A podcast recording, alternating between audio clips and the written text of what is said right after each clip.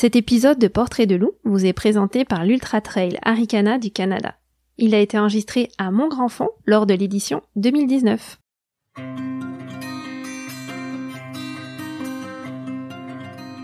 Bonjour à tous, moi je m'appelle Fabrice Daletto, je viens du sud de la France comme euh, on peut l'entendre, je pense à mon accent. Voilà, j'ai 44 ans, je suis marié, j'ai quatre enfants et donc je suis professeur d'histoire géo dans un lycée. Je, me suis découvert euh, très rapidement une passion pour l'endurance et pour le long parce que ce que j'aime moi voilà, c'est ces longs voyages. J'aime prendre mon temps et j'aime courir longtemps. Alors sincèrement, euh, ça fait partie de mes plus belles découvertes. J'ai adoré l'ambiance ici.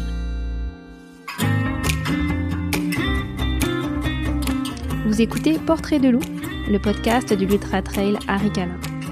Entre portraits et récits de course, venez explorer avec nous l'univers d'un coureur, son parcours, son quotidien, ses défis, ses doutes. Je suis Clémentine Ferraton et aujourd'hui je vous propose de partir à la rencontre de Fabrice Daletto. Bonne écoute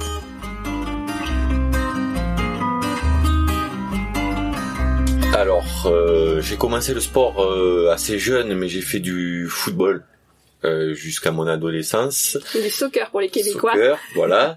et en fait, à 15 ans, je suis parti vivre euh, à Mayotte, près de la Réunion, dans l'océan Indien, donc j'ai arrêté le sport jusqu'à 35 ans. Et à 35 ans, un peu par hasard, un peu par défi avec un copain, je me suis mis au sport ou remis au sport. Ça faisait 20 ans que je faisais rien de spécial, euh, rien du tout même.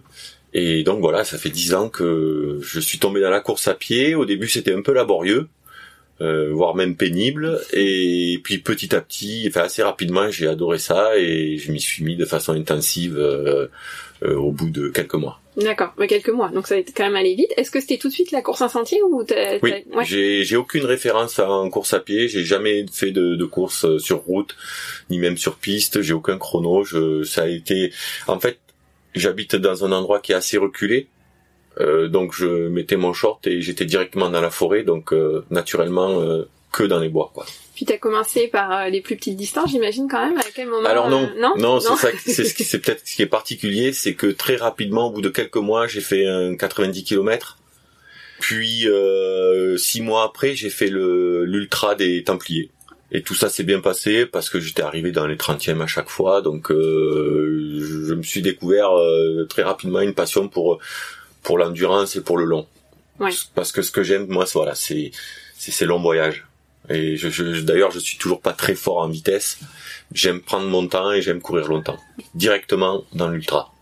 Puis, euh, est-ce que tu peux nous raconter justement comment tu t'entraînes euh, Tu sais comment ça se passe au quotidien en fait? Parce que tu as dit que t'étais papa de quatre enfants, prof d'histoire géo. Comment tu organises tout ça? C'est un peu compliqué. Alors les premières années, je faisais, euh, je faisais un peu n'importe quoi, la sensation. Je faisais du vélo, un peu de course à pied.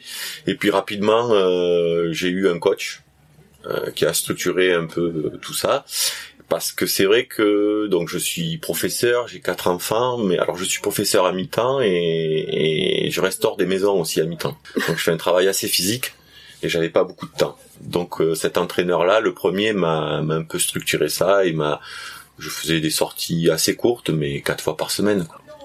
Et puis là depuis deux ans, euh, c'est Emmanuel Go qui était qui fait partie de l'équipe de France de Trail euh, un grand champion qui a gagné euh, l'éco-trail à Paris, la CCC à l'UTMB, qui, qui me coach. Et alors là, c'est devenu depuis deux ans beaucoup plus sérieux. C'est six entraînements par semaine.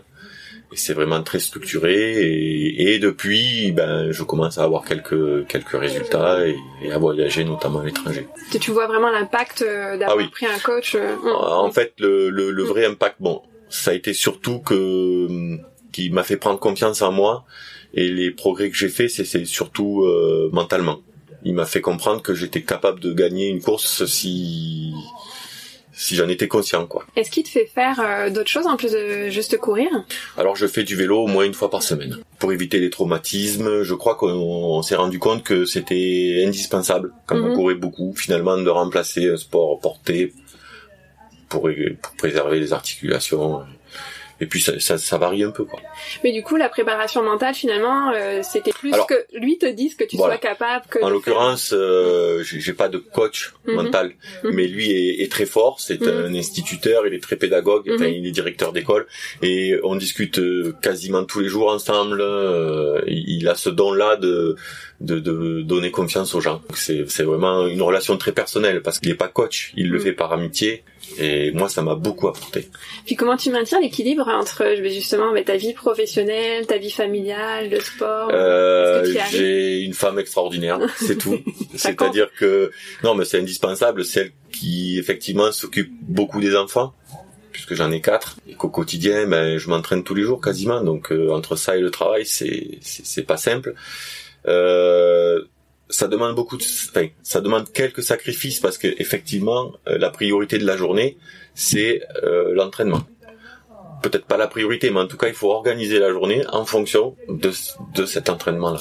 Donc bon, c'est parfois pas pas simple, mais je crois que il faut il faut aussi être réaliste. C'est c'est un plaisir, c'est c'est un loisir donc si on peut pas faire la séance qu'on veut, si elle est pas aussi longue que prévu, si on a autre chose à faire, ben c'est pas grave. Tu faut pas se mettre trop de pression non, plus. Non. Est-ce que ton entraîneur il t'a fait un plan spécial pour euh, Arikana justement pour venir Ben alors oui, euh, c'était c'était une vraie course de préparation en l'occurrence pour la diagonale. J'étais censé venir faire du rythme sur un peu plus long, mais comme je me suis cassé la côte euh, une côte il y a 15 jours, euh, là ça a tout bouleversé, les entraînements, mhm. du coup je suis passé du 125 au 65. Mhm. Donc oui, c'était prévu, mais dans les faits ça a tout été chamboulé. Et est-ce que vous avez étudié un peu le parcours avant? Oui, oui, oui, je savais que c'était roulant, je savais que je venais travailler mes faiblesses parce que je je suis pas un coureur rapide. Donc euh, oui oui, on avait prévu euh, d'être calme au début, puis d'essayer d'accélérer mm. euh, vers la fin pour, pour, travailler tout ça. Ouais, puis t'as dû tout tout changer finalement. Ah ben... C'est marrant, je te coupe, excuse-moi, parce que tu dis que c'est roulant, mais tous les gens qui viennent de l'étranger trouvent ça pas roulant et assez technique. Alors en fait, euh, il y a des portions roulantes entrecoupées, portions très techniques. Ces portions très techniques-là, nous, on y est habitués en Europe. Enfin, moi, j'y suis habitué. Je cours à la Réunion. Mm. Enfin, je cours dans des endroits techniques. Mais par contre, on n'est pas habitué à ces relances entre, mm-hmm, les portions. Et donc, c'était ce que je venais travailler, moi, à essayer de travailler du rythme entre les parties techniques. Voilà. Mais non, les, parties techniques le sont vraiment. Euh, j'ai eu du mal. Il y a beaucoup de rochers, beaucoup de racines, c'est mm-hmm. très glissant. D'ailleurs, j'ai chuté cinq fois. Euh... Non, non. Comment t'as trouvé ta course? Alors, la course est belle. Elle est pas simple. Euh, moi, j'ai eu des difficultés parce que j'étais pas très en forme, mais mais non, c'était chouette. T'as quand même fini, je pense, huitième. huitième. oui, oui, oui. Non, je fais un temps euh, honorable, je crois, 6h25. Bon, c'est c'est très correct, mais mais j'ai surtout dû gérer euh, la douleur quoi. La douleur, Parce que je suis tombé assez rapidement vers le 12e kilomètre et après euh, c'était un peu plus compliqué, je voulais pas aggraver euh, aggraver mon cas. Donc j'étais quand on a un peu peur, on est moins à l'aise et c'est à ce moment-là qu'on fait des fautes et c'est pour ça que je suis tombé plein de fois quoi. Est-ce que tu as des petits rituels avant le départ d'une course, des petits des petits tocs euh, que tu voudrais nous partager? Euh, Je sais pas si on peut appeler ça des tocs, mais c'est vrai que la plupart des coureurs, on est assez euh, pointilleux, c'est-à-dire euh, tel euh, on mange tel aliment le dernier repas, on se prépare comme ça, on se lève à telle heure, on mhm. reproduit. Quand on a trouvé une solution qui marche, surtout on la reproduit. Ouais, Donc c'est vrai qu'on n'aime pas trop changer changer les choses. Bon, alors c'est sûr que quand on voyage à l'étranger, on peut rien faire comme on a l'habitude de faire. Il y a le voyage, il y a le décalage horaire, il y a l'alimentation qui est différente. Mais bon, après c'est le, c'est ce qui est intéressant aussi. Est-ce que tu, tu fais beaucoup de courses à l'étranger euh, maintenant Bah oui, ça fait deux ans. Euh, ça fait en deux ans, je suis allé à, Tahiti, aux Açores, aux Canaries, en Guadeloupe, en Martinique, à mhm. Hong Kong. On, on a, en fait, on est sur le site de la course, donc j'entends, on entend un petit peu autour tout le bruit des, euh, des, des, VTT qui passent et des camions. Hein, on s'excuse.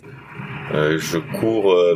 En fait, j'ai gagné le titre national, euh, ce qu'on appelait l'UMMT en France, Ultra Mountain National Tour, et du coup, ça m'a ouvert plein d'opportunités à l'étranger.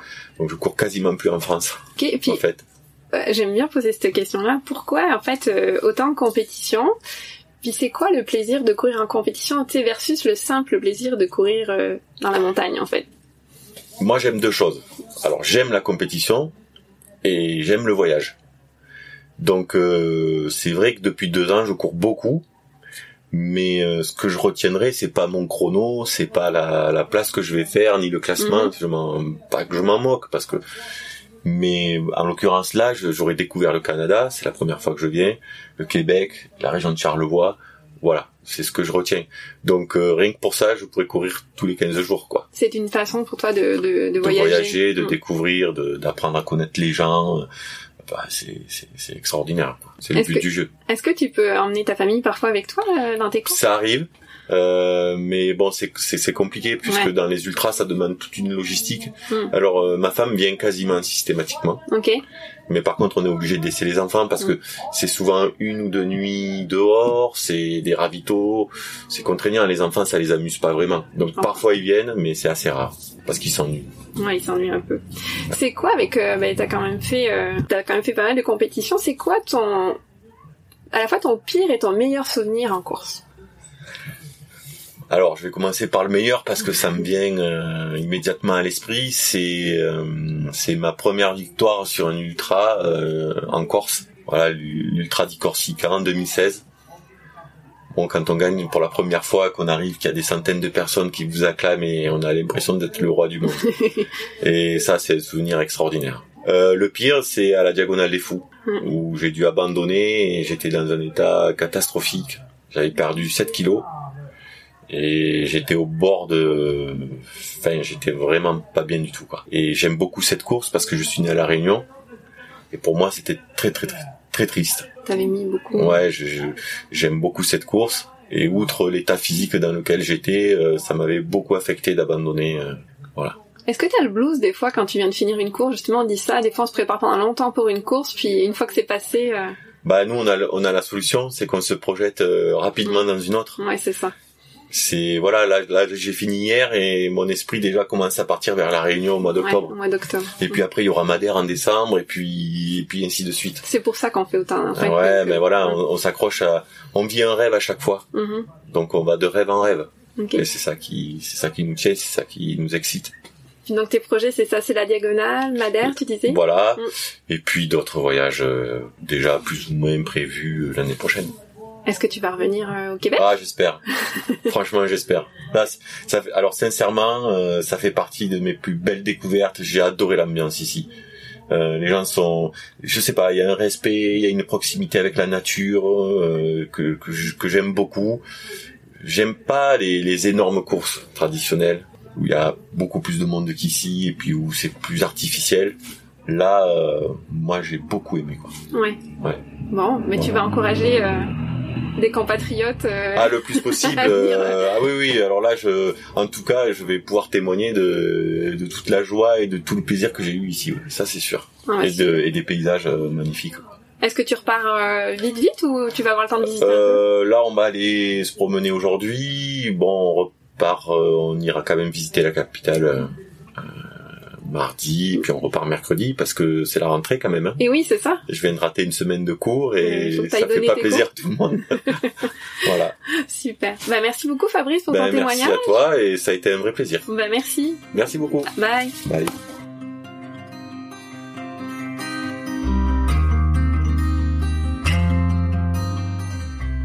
Vous venez d'écouter le 11e épisode de Portrait de loup. Cette entrevue avec Fabrice Daletto a été réalisée grâce au soutien de l'Ultra Trail Aricana du Canada. C'est une coproduction événement Aricana et Curiosidée. Vous pouvez retrouver toutes les infos sur l'UTHC sur leur site web aricana.info. À bientôt!